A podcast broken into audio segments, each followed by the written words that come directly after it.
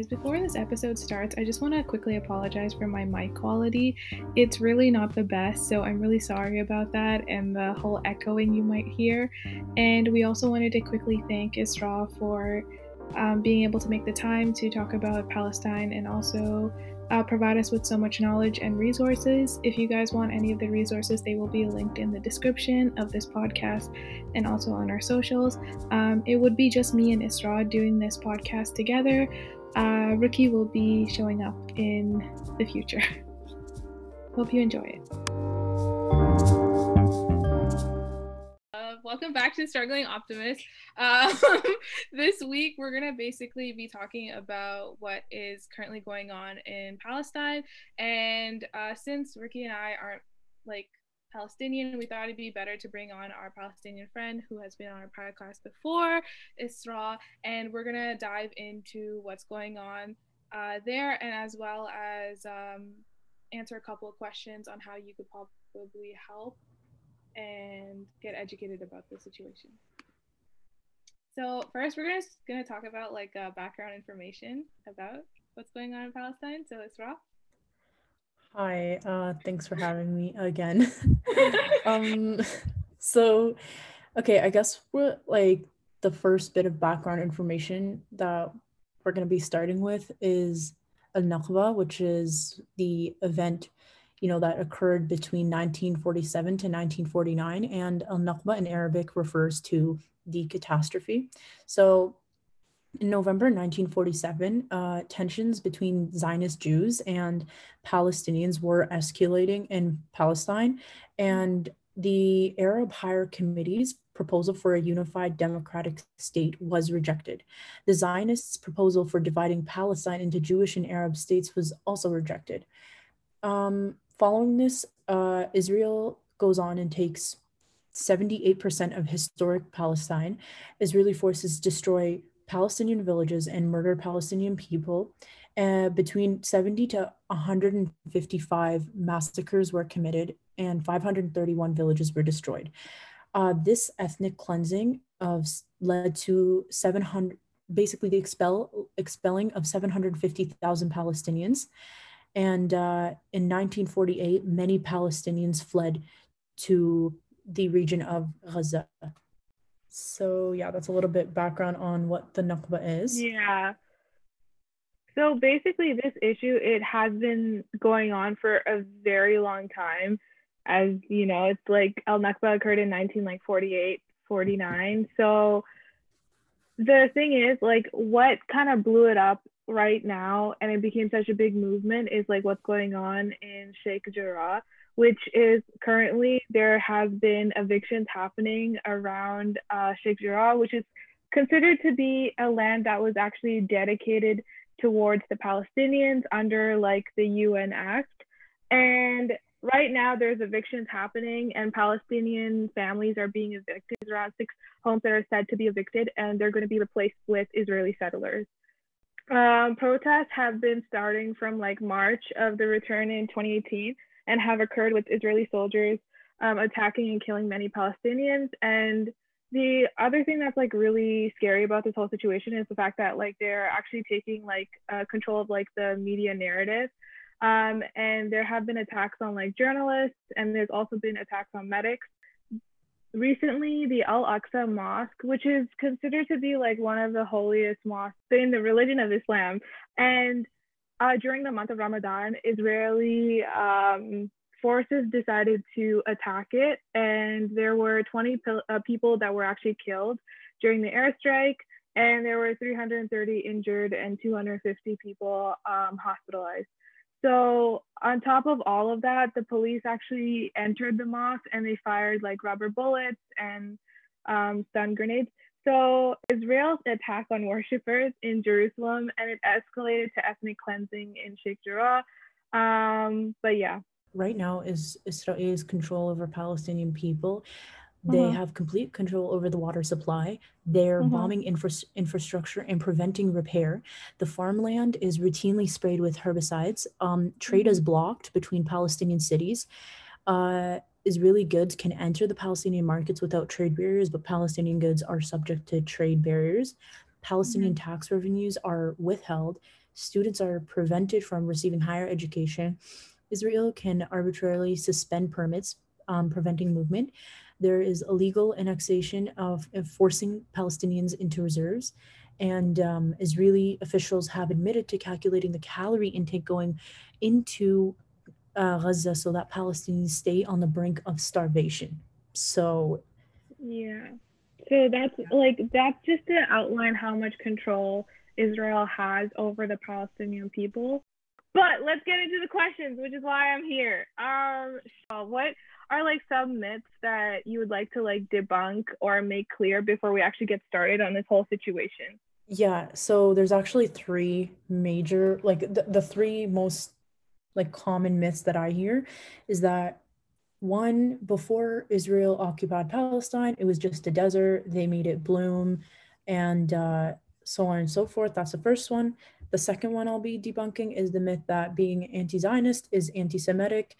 And the third and final one is that uh, the LGBTQ community in Palestine, like, or even the like LGBT community from not living in Palestine, if you go there, you'll get killed, they hate you, etc. Okay, so mm-hmm. uh, I mean, we can begin with the first one.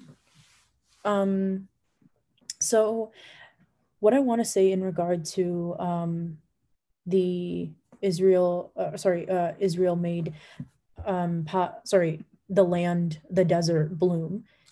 Actually, it was not a desert before occupied Israel was created, and nor did they make it bloom because Palestine was actually known for its agriculture and farming. And that's what initially attracted Britain uh, in the early, early 1900s. So, as we know, Palestine was part of the Ottoman Empire, and um, uh, the Muslims essentially ruled it from the end of the Christian crusade, crusade sorry, um, in the mid 1300s all the way up until the First World War in 1918. And the land was rural. rural.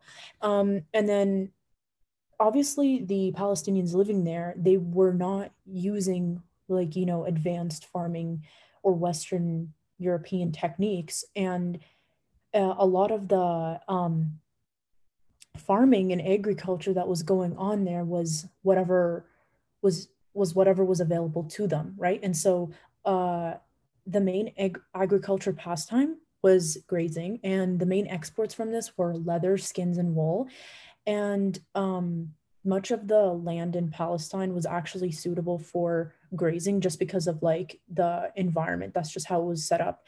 Um, and so when Zionists moved into Palestine, um, beginning in the like early 1900s um, to the mid 30s, um, the ideas about like Western, advanced Western, you know, te- farming techniques um, did not, you know, align with the type of farming that was actually going on by Palis- indigenous Palestinians at the time, like uh, specifically grazing. And so they didn't even rec- they didn't recognize uh, grazing as like a farming technique, and that's why they um, refer.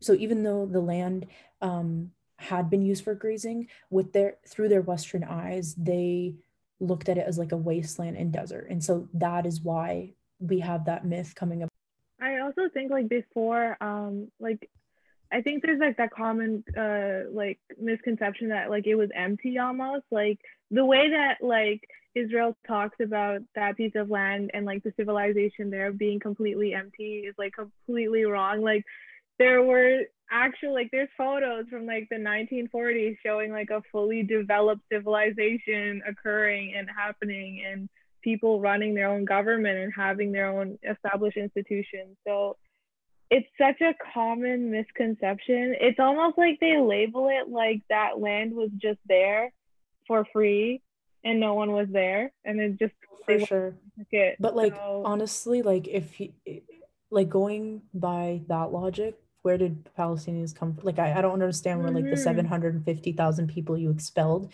came from like did they just like like come out of thin air. Like I, I don't know, it yeah. doesn't really make sense to me, but exactly. Um, yeah. I re- I also really want to talk about uh, pink propaganda. So, for those unfamiliar with what pinkwashing is, it's a term used to describe the action of using gay related issues in a positive way in order to distract like attention from negative actions done by an organization, country, or government. So, um, there was actually like an article by Troy Masters, who's like the co founder of like Gay City News. And like he said that when he visited Palestine, he was like speaking on the story of like where he, there was literally like groups of like um gay and lesbian Palestinians in like Ramallah who were literally like inviting him to dinner. And there was like queer cafes. He mentioned like Lave um where like like that was like one of the main ones he was at. And right now in the West Bank there's like no laws that currently criminal criminalize homosexuality but he um and he even mentioned how like ironically um, there was he noticed that there was an Israeli intelligence who was offering like a like gay Palestinian men free entry to Israel if they spy on Palestinians. So that's like one way that they weaponize, you know, um, the sexual identity of Palestinians uh, against their own people. And um, additionally, a lot of people will like specifically, you know, put a lens on like Gaza. Um, and why it doesn't have LGBTQ rights. But that's because, first of all, Gaza is literally um, not able to place or create laws because it's literally under like it's ruled by the British mandate laws, right? And so the same laws mm-hmm. that like fund the Zionist groups, right? And so um, they're unable to make laws in place even because it's owned by Britain, right? And so being gay in has actually been legal in Palestine since 1951 and Israel's only been recognized and legal since 1981. So first of all, that just proves that um, you know, being gay in Palestine has long existed, like sorry, long been in place long before Israel has even been legal. And also to this day, gay marriage is illegal in Israel and the laws against um like gay marriage are actually in place by Israel's government. But like we said, they put on this show that like, oh, we have like gay pride and um, we we accept everyone, but actually no, their policies say otherwise. And so at the end of the day, the laws against homosexuality in Gaza were not placed by Pal- Palestinians; they were actually placed by uh, Britain. you know, as yeah. is everything else. So it's a really yeah. common misconception that people think that I also uh, think another like I've been watching a lot of experiences of Palestinian queer uh, individuals who ended up going to Israel, and they talk about how their experience is a lot worse um, because they're faced with double discrimination almost because as much as like Israel puts up this propaganda around um, having like such a great like queer community. There is a huge amount of discrimination within Israel and its own systems and its society. And then on top of that, they face like double discrimination because uh, the Pal- because they're Palestinian. So um, they were talking about oh, how it's almost worse for them to be queer in um, Israel comparatively. And there's also a bunch of like um, Israel Israeli um, queer individuals who are like anti-government and how they're talking about how much worse it is for a Palestinian to be queer in Israel comparatively. So exactly. it's yeah. really interesting to me to see how like they use that as such like a flex to like be like, oh, we're so much more progressive and da da da da. Like, but like at the end of the day, none of that really has to do with what's really going on and what they're really doing to the Palestinian people. So it's almost like a distraction. Um, oh, for um, sure. Yeah. And like yeah. like I mentioned, like it's literally Palestine, like Palestinian territories, West Bank that mm-hmm. actually, mm-hmm. you know, basically has laws like you're you're allowed to be like, you know, gay or like like it's legal to be gay and everything, like you're not punished or criminalized. Um, whereas ironically enough, the people that are like, you know, using this type of propaganda, they literally don't have like they have sorry laws in place against it. So yeah also like not to like be offensive or anything but like when I like when the people of like in Gaza and the people in the West Bank are fully being terrorized and being kicked out of their home, I don't necessarily think they're focusing on LGBTQ plus rights sure. as much sure. as like they're facing they can't even have access to like their basic needs in life. So they're not going to be forcing and enforcing things to harm other marginalized communities that are living among them. So very common misconception, but yeah.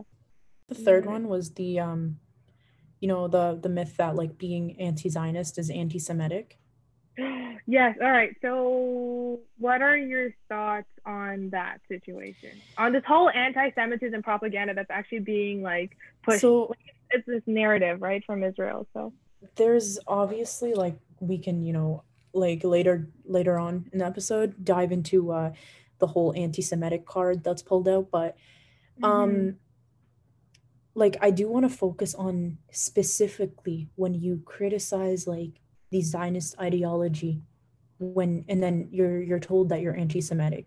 So like just like from my own experience and like literally the past like three weeks that this has been going on and even if you attempt to engage in conversation with them which i now figured out is like completely useless it's equivalent to talking to a wall but anyways um the the th- three um there's three main like arguments involving this. So the first argument that I'm told is that like, you know, being against Zionism is anti-Semitic because like it literally will deny Jews of like its own state, you know, its its own state to be their own people. But that literally does not that's that's not true, nor is it anti-Semitic because there's so many groups of people on earth that literally do not have their own states. Like from Kurds to like Catalans to Scots to Kashmirs, like if none of these people had their own their own state, but you don't see people walking around being like, oh, uh, it's like anti-Kurd or anti-Kashmir, or you do you know what I mean? And so yeah. r- criticizing the government um, Israeli government is not anti-Semitic because you're literally speaking in regard to the government and also no d- like Jews having their own state is not like a racist thing because like there's there's so many other group like basically they're making it out to seem that like they're the only marginalized group of people that doesn't have their own state but that's not true. Um and the second argument that i hear is that like um how are you like they'll tell me like okay yeah sure um israel was israel was created um by stealing land or whatever but like right now currently this day and age like there's like 9 million citizens like where do you want them to leave where do you want them to go? But like like i said before um it's definitely not anti-semitic to be criticizing a state that is trying to create a new state for people that is based on like you know the ethnic cleansing of another group of people. And by the way i really want to make it clear that no one is telling israelis to leave. Like i, I really think they forget that. Like you were obviously born there. You it's it's not your fault. Like you have nothing to do with this. This is bigger than you right? And so mm-hmm. like no we do not want to kill you. We don't want you gone. Yeah. you you were born here so you have the right to live here. You have the right to do whatever you want. It's just we want equal rights. That's the 2nd mm-hmm. thing and honestly the final thing is that um people will tell you that you're anti-semitic because anti-zionism is um equal to anti-semitism like they they literally go together they're you can't you can't differentiate them but um that's just false because right now anti-zionism and anti-semitism they do not always go together um it's really easy to find like anti-semitism among people who are extremely far from Zionism. And we clearly seen that at the protests, you know, where you have like yeah. Orthodox Jews from like all over the world coming out and protesting and uh, being against anti Zionism. So are you going to go ahead and tell them that they're anti Semitic? That, yeah. To themselves, like, do you know what I yeah. mean? And so that's that's that's really what's um important here to be able to make those distinguish uh, sorry the yeah. that distinction I think it's really interesting because it all comes down to like how people keep equating Judaism to Zionism. And that's almost like equating Islam to ISIS in some format because I know that's a strong, bold like statement to take, but it's almost equating a religion to the worst possible connotation of it. I don't exactly, know. I feel like yeah. it's so weird to me how people keep equating the two and I'm like it it's really not like it's almost like saying like the KKK and Christianity are the same thing. They're not. Like we're really oh, not for, sure. for that, you know? So it's a very extremist group for a religion. That's really what you make a really good point. No one is saying that we want all the Israelis to leave. I think what everyone in this entire like fight is trying to achieve is coexistence in peace and people want to be able to live on their land that they were rightfully given by a lot by the government and everyone else and by the UN. So I don't know, it's so it's like it's such a simple concept if you boil it down, but people are making it so complicated. And that's my other thing. What do you feel about like people making it such a complicated issue? Like they're saying it's such a complex issue. Like surrounding in terms of its narrative because so, personally I feel like it is, but you know. Here's the thing, right? Mm-hmm. At the end of the day, it doesn't matter if it's complicated or not. That's that's what people are unable to recognize. While we sit here and you know debate terminology, semantics, history, who was indigenous thousands of years ago, um, people are dying. So that's at the end of the day, it, it is complex. Yes, it is complex, but that's not a good enough reason to be like yeah i can't get educated because it's so complicated. It's actually it's actually not that difficult to see which side is being oppressed and which side is the oppressor. And you don't need to have a phd in the history of palestine and whatnot in order to recognize ethnic cleansing. So at the end of the day yes it is complex but does that matter? No it doesn't. Yeah I feel like um, one of the most key important things, like you said, is that at the end of the day, who was there before or first doesn't really matter when there's lives being lost right now. So uh, I kind of we kind of touched on this, but like, what are your like actual like thoughts about the prevalent argument surrounding anti-Semitism during the discussion of like Israel's actions, and like similarly, what are the thoughts on the arguments of like the religion itself? So I mean, obviously, as a Palestinian, that literally like anything I say, it's it's like using anti using anti-Semitism against pro-Palestinians, um, both Palestinians and allies, while we're speaking on genocide and ethnic cleansing is both disgusting and deplorable because simply because they're weaponizing the anti-Semitism card. Because while mm-hmm. anti-Semitism is a very, very real issue, um, which, by the way, every single person that is pro Palestine recognizes, uh, using it and bringing it up in the context of pro Palestine discussion is actually anti Semitic and does um, critical damage to the actual cause of anti Semitism. This is anti Semitic because when um, Zionists weaponize this against us, they're inherently completely disregarding one, the fact that Palestinian Jews exist and as the pro-Palestine movement conti- uh, as the pro-Palestine movement quite obviously includes them. And two, you cannot tell a group that is oppressed that them speaking up about their oppressors is oppression. It's just a logical fallacy. And um, mm-hmm. additionally, I don't think that Zionists realize that the ideology of Zionism is actually anti Semitic itself because Zionism is at this stage, whether they like to hear it or not, um, is a racist, evil, and fascist ideology that's aimed at wiping out a group of indigenous people. And although the definition of anti-Semitic only is only in regard to crimes against Jews, and um, it is technically anti-Semitic to wipe out and ethnically cleanse those that are not only Semites by definition, but also include Jews. Do you know what I mean? So mm-hmm. really the use of that card is just it's just it just shows actually more of who they are than it does for us because you know a lot of them won't even you, you know they'll actually weaponize that card even against Jews that do speak up about uh yeah. that are that are pro Palestine. Yeah. I also do want to mention that um like you know just as uh, Black uh, Jew, Jews um, exist. So actually, yeah. Afro Palestinians are very very much present like a lot of Yeah. people don't know this a lot of people like part of you know a lot of black individuals primarily in like the states who are like you know i'm pro israel don't actually know that there's like a large um large group of like afro-palestinians that have existed in palestine like literally since the 7th century when like Mhm. muslim africans would come from like nigeria and senegal and sudan to Mhm. mecca they would pass through in jerusalem Mhm. right obviously because it's a holy site and um Mhm. there was like obviously marriage between Palestinian women and whatnot. And so um uh because of that, there is cities now actually dedicated for like not dedicated, but like like high populations of Afro-Palestinians reside in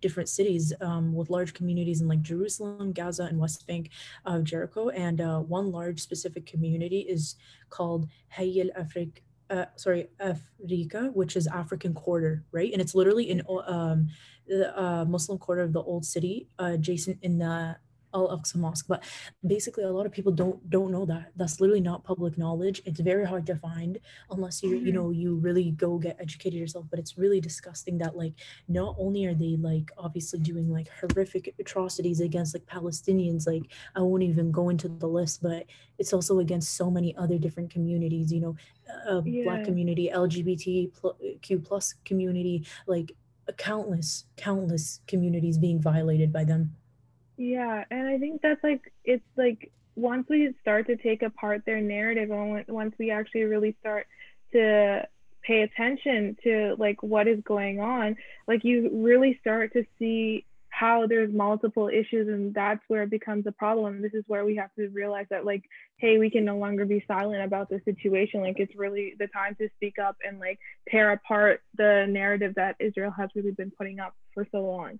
Um on that note of like you know their constant propaganda like i just want to talk about like what are your thoughts on like hamas and how like israel really uh, justifies its numerous amount of missiles and you know evictions and constant terrorization of the palestinian people uh, by saying that hamas is a terrorist organization.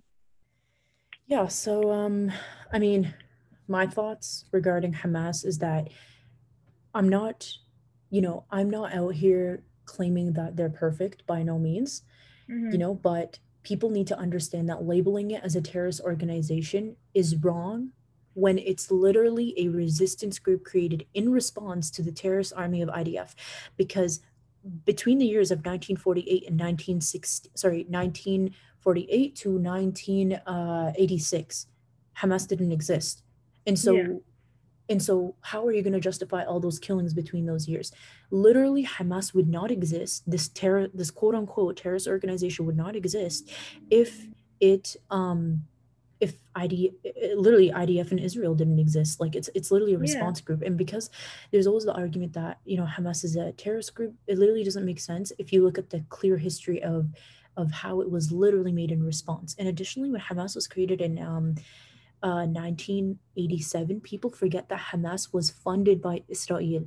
This isn't just a cons- conspiracy theory because literally, if you listen to like former um, Israeli officials like Briggen, um, who was literally the Israeli military governor in Gaza in early, early 1980s. This is public information, by the way. Um, He told New York Times reporter that he helped finance the Palestinian Islamist movement. That's what they call them to counterweight um, as a count sorry as a counterweight to the um, secularists and leftists of the Palestine Liberation Organization, and um, they he he later said that the Israeli government gave me a budget, and um, that the military government uh gi- Yeah. sorry gives it the sorry and the he confessed that and the military government gives it to Hamas. So Hamas is created was actually funded and created by Israel and a lot of people do not understand that because you know um if you can you can even when speaking with Zionists about this you know if you're if you're so anti-Hamas right like you know the that stupid hashtag like oh free Palestine from Hamas. Okay if you're so against Hamas right then wouldn't you technically shouldn't you technically be an anti-Zionist? Because Hamas was only created as a response to literally like the Zionist movement wiping its people out. All it's doing is just as you claim you have, you know, a right to self-defense, That's exactly what it's doing. That's exactly what it's doing. And so, like I said, at the end of the day, yeah, it's it's not perfect, but we know where it really came from. I think people have to understand um, like the state of Palestine and like how how deprived of, uh, it was and it currently still is of support from the outside world. So when you keep oppressing and oppressing and oppressing, like people can only take so much till they want to retaliate, right? And they want to save themselves. And with no, like none of like the Muslim world really showing any like support or like providing any support, the Palestinian people are to try to defend themselves in one way or another. The roots of Hamas were actually considered to be it's it's a defense. Like they need to defend themselves from all of these mass bullets and like missiles that are being hit at them. So it's not it's almost like any minority defense system that has been created or defense organizations that have been created over um, over the past like century. Like there have been so many, like even within Sri Lanka, um, like when the Tamil Tigers essentially started, it started off with a really good base. It was to bring in like uh, representation for the Tamil community within Sri Lanka because they were being um, basically ignored. So in that sense, and they were being prejudiced so much. Um, I think it's really important to understand uh, the complexity like surrounding Hamas and surrounding it because if you think about it like they can't be funded on their own too so i mean they can't yeah, exactly. have all these arms on their own you have to really think about it like where are they getting this from and especially when you have like yeah especially when you have like actually like Israeli religious affair officials, Israeli, um, you know, military officials, literally telling you like they're yeah. publicly making this, inf- like, doing saying this publicly that like yeah we created it we funded it we yeah. wanted it you know as an excuse to like pretty much cover up murder. That's essentially what yeah. it was. And and so at this day and age and to, to promote like, murder too right? Because yeah, they for, it's the reason sure. why they keep you know putting missile after missile. It's it's really important to realize how like how like how little protection palestinians have. Like Israel really has an iron dome defense system. Like a missile rarely gets through that system. It is extremely hard to get through that. System. Exactly. Yeah, exactly. And even more than that, like there's literally been academics, like like uh, like yeah. professional academics who have literally been like, "Hey, we've actually looked over like you know the Hamas like Charter of Rights or whatever it is. Like you know, mm-hmm. I haven't gone on my gone out of my way to download it, but they literally mm-hmm. said nothing when you look at it." Nothing in that charter states that it's basically goal is to like wipe out Jews. Like they they actually do not say that anywhere. They don't yeah. like you know not that I'm justifying that they're what they're doing, but I'm just saying that like academics have literally told you this and so like literally in their thing it states that like we were like uh, the basically the point of us is to like defend Palestinians. Literally Yeah, that's, because that's no one is no one is doing that. Like it's like no one is helping the Palestinian people. There isn't any form of assistance anywhere. Like I like that's the thing that also irks me the most is because like what's happening in Sheikh Jarrah right now and what happened to Al Aqsa, there's a huge Muslim population in this world. Like we have a significant population and and we have a lot of powerful countries that are fully muslim or like have muslim ties and they could be doing so much more than what they're doing right now to help the palestinian people. But instead they're letting them you know be completely defenseless. There's no protection for them whatsoever. There's nothing like given to them. And it's an open air prison. That, yeah. yeah it's literally like what do you expect these people to do? Do you expect them to sit there and continuously take it and like let their children be you know ripped out of their like hands like watch their children die like watch their parents die? Like you I mean, expect that to um, keep occurring? yeah i mean it's, like let's be reminded that that's literally what Palestinians were doing between 1948 and 1986. That's literally why Hamas was created because yeah. that's exactly how you said, you know, we've gone down this road of, okay, I guess like, you know, Palestinians won't fight back, they'll just sit there. But even then, so many killings, so many evictions, so yeah. many human right violations. And so there was no other option. It was literally like, there's no other option. There is no other option. They're fighting the fourth uh, strongest army in the world. Like, this isn't and they're the strongest army in the Middle East. So like you think they're gonna like they need something, people. Like they really need something. they can't just keep going on like this, you know? There has to be some form of a defense system. So um on their part. But yeah, I I think it's really like you have to really pay attention to the roots and you have to understand what it could be like to live in this form of oppression and be denied help from all ends so yeah um on that part do you feel like with what's going on right now and you know the constant social media the protests and like how do you feel about that essentially? And like do you feel like it's really helpful towards the whole movement? And do you feel like it's diluting it kind of or do you feel like it's misinformation as well or where do you lie on um so so here's the thing. I think that it is incredibly helpful and as a matter of fact it's the only way of help as far as like people that are not living currently based in palestine right and um mm-hmm. this is because as we know the all all western media outlets are biased towards Zionists. They're literally like funded and controlled by Israel. And so when when they're reporting about like, you know, what's happening between Israel and um, Palestine, like or sorry, Gaza, they'll literally just be like the conflict, the war, the like trying to make it seem like it's like equal when it's completely not that as we know. And so the mm-hmm. only way that we're able to get the real news out, the truth out, is through um, social media platforms and mm-hmm. ironically enough we see that um, this is working because and they're starting to lose their narrative because um, they're you know like um, they're starting to censor things on social media platforms so if mm-hmm. if they weren't trying to cover something up why are, why are social media platforms currently trying to censor what's going on and um additionally yeah. even palestinians that are like you know um based on the ground that's what we say like literally like live are currently live streaming everything uploading videos tweeting whatever it may be are telling you that it's so effective that it's actually they've started to release people that were arrested they've started to like you know kind of get a little bit intimidated because they're losing their narrative so fast and so um it is and this is the most like attention i would say that this um like what's going on in Gaza and like West Bank has ever gotten. And so finally we're getting the word out. And I as sad as it is, I know that the hype of it is now dying down, but I really, I really hope that it can continue to be spread because they're they're afraid. I will say that. Like they are afraid yeah. of losing that narrative, you know, and this is the only yeah. way to get the truth out.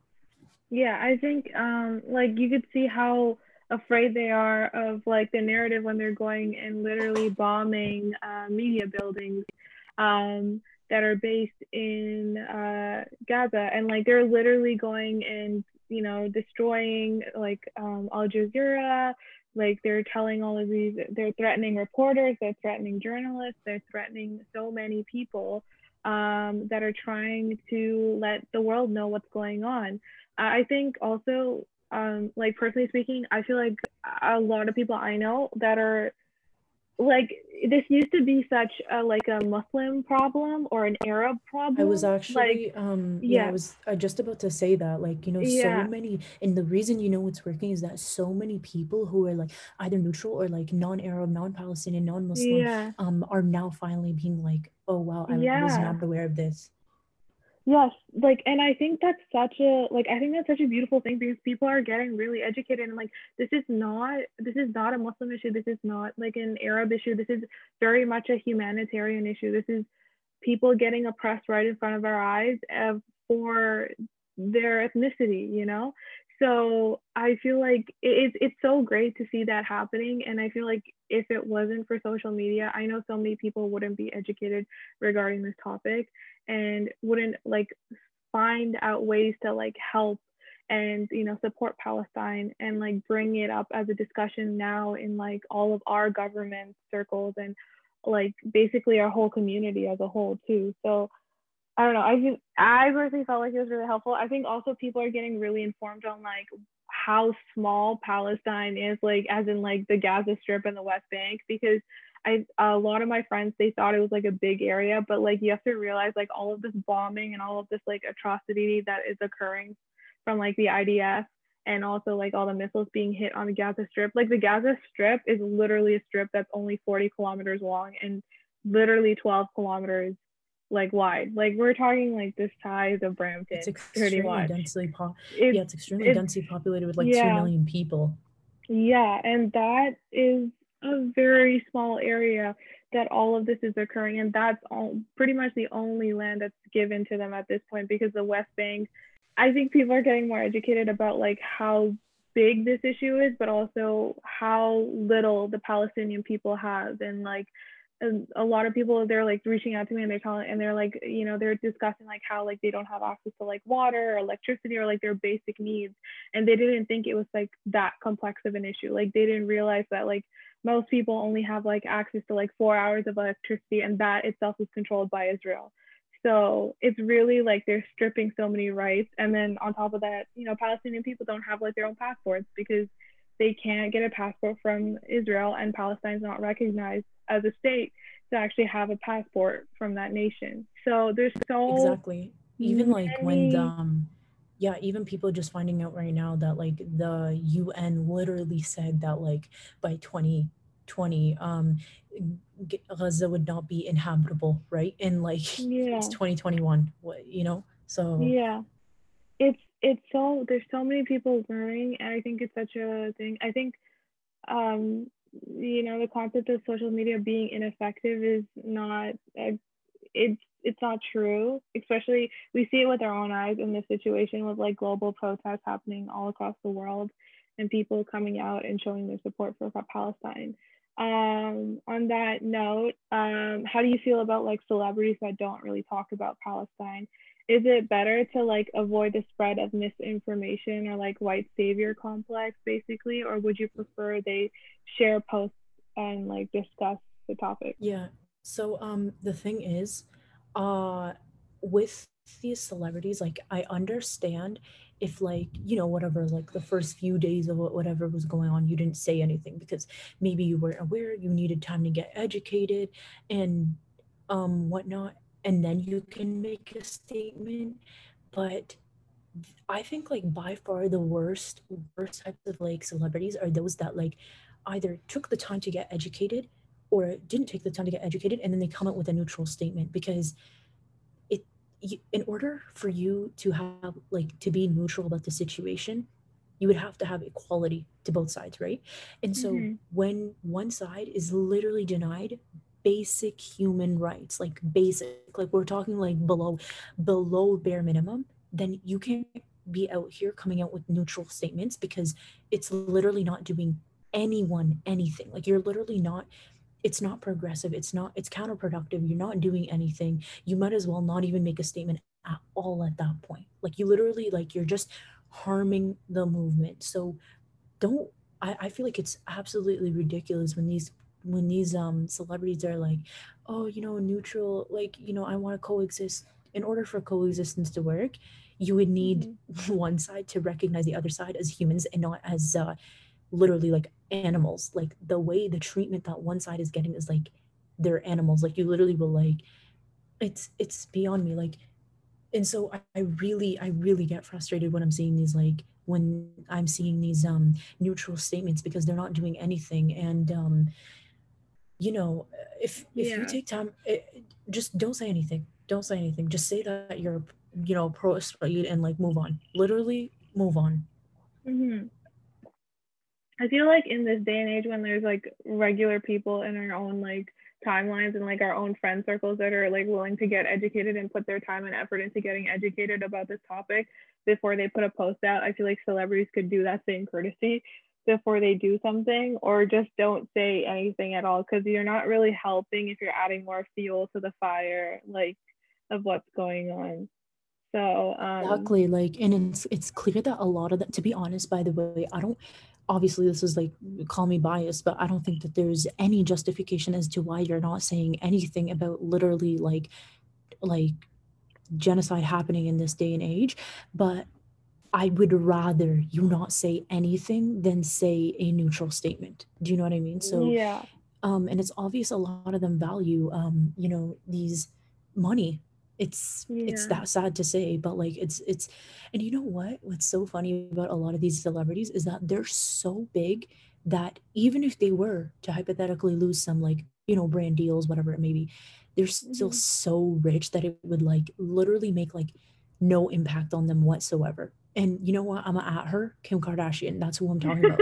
She literally has an entire entire empire. She could lose every to right now she could hypothetically lose every single brand deal she has going on and still be filthy rich until she dies. Do you know what i mean? So Yeah. so for her to make that type of statement it was it was probably the worst one that i've seen personally because I also yeah, I also see like there's like like sorry, Yeah. there's also um like sorry, since we're already talking about a celebrity, I also wanted to say like Rihanna, like when she made her statement 100% yeah. I was I was almost slightly disappointed because I remember back in the day she definitely tweeted hashtag like free Palestine, but then she came out with this random neutral kind of statement and I was like like it's clear that your investors are, you know, probably pro Israel or like sorry, uh like Zionists at this point, but it's it's just it was really sad to for her to use that big platform and then come out with a message something that was so neutral.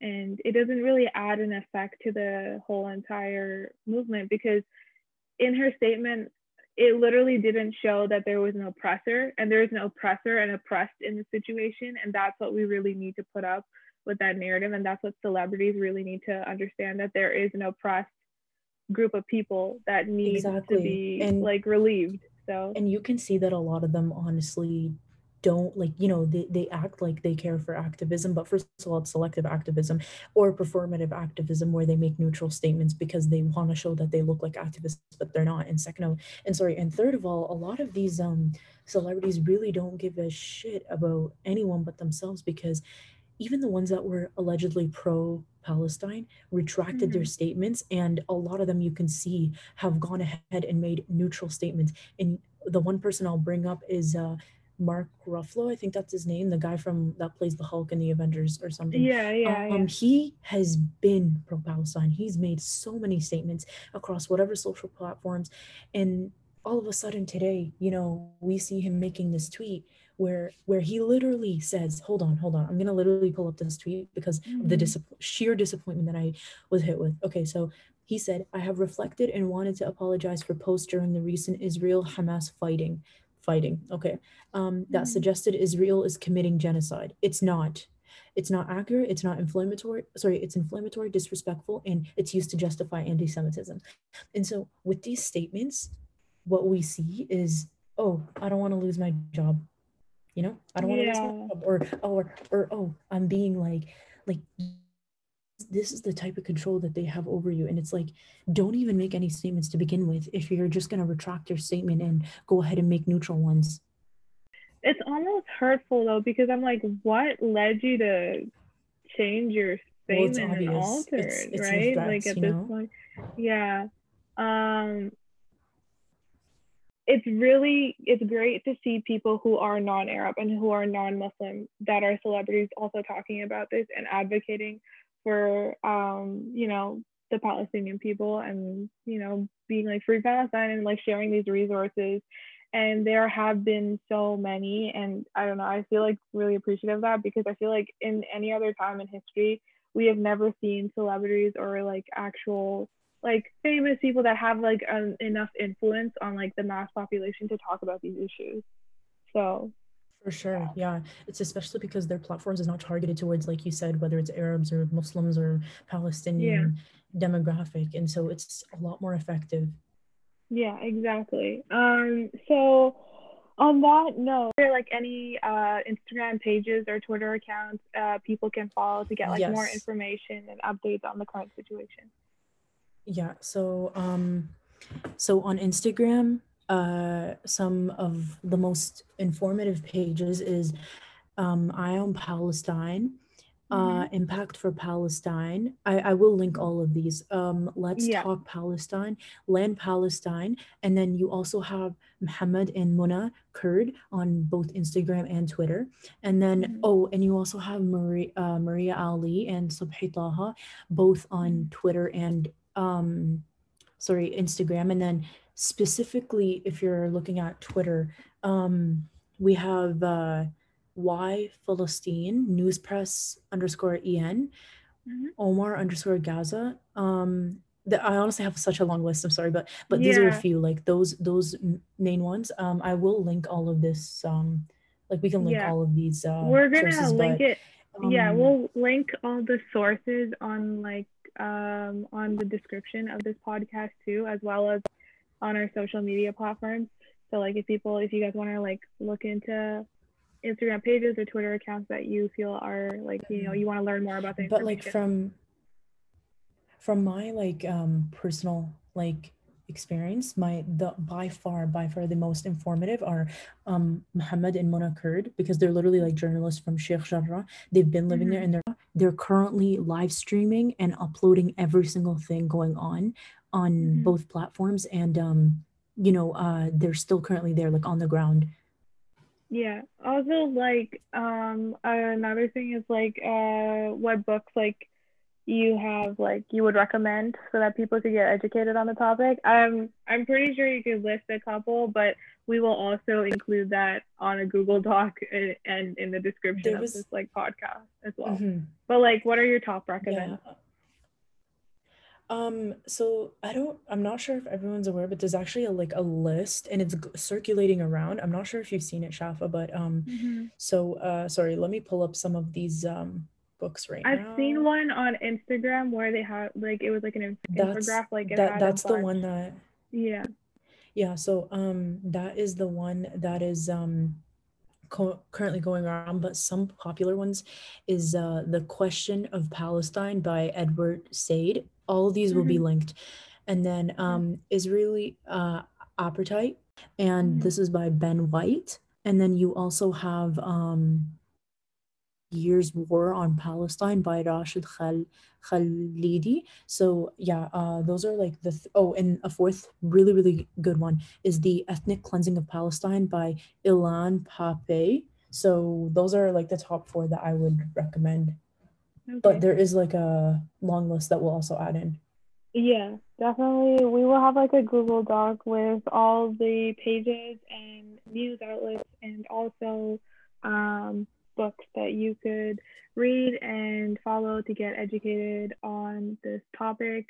Um, it's really important to um, like get educated because if you don't, then this conti- this issue would still be happening, like you know, in front of our eyes, and more and more people will be dying over a cause that we could actually prevent in today's day and age. Um, on top of that, I would I wanted to ask like um, what are like ways that people could actually donate and like financially help um, individuals in Palestine if they're able to.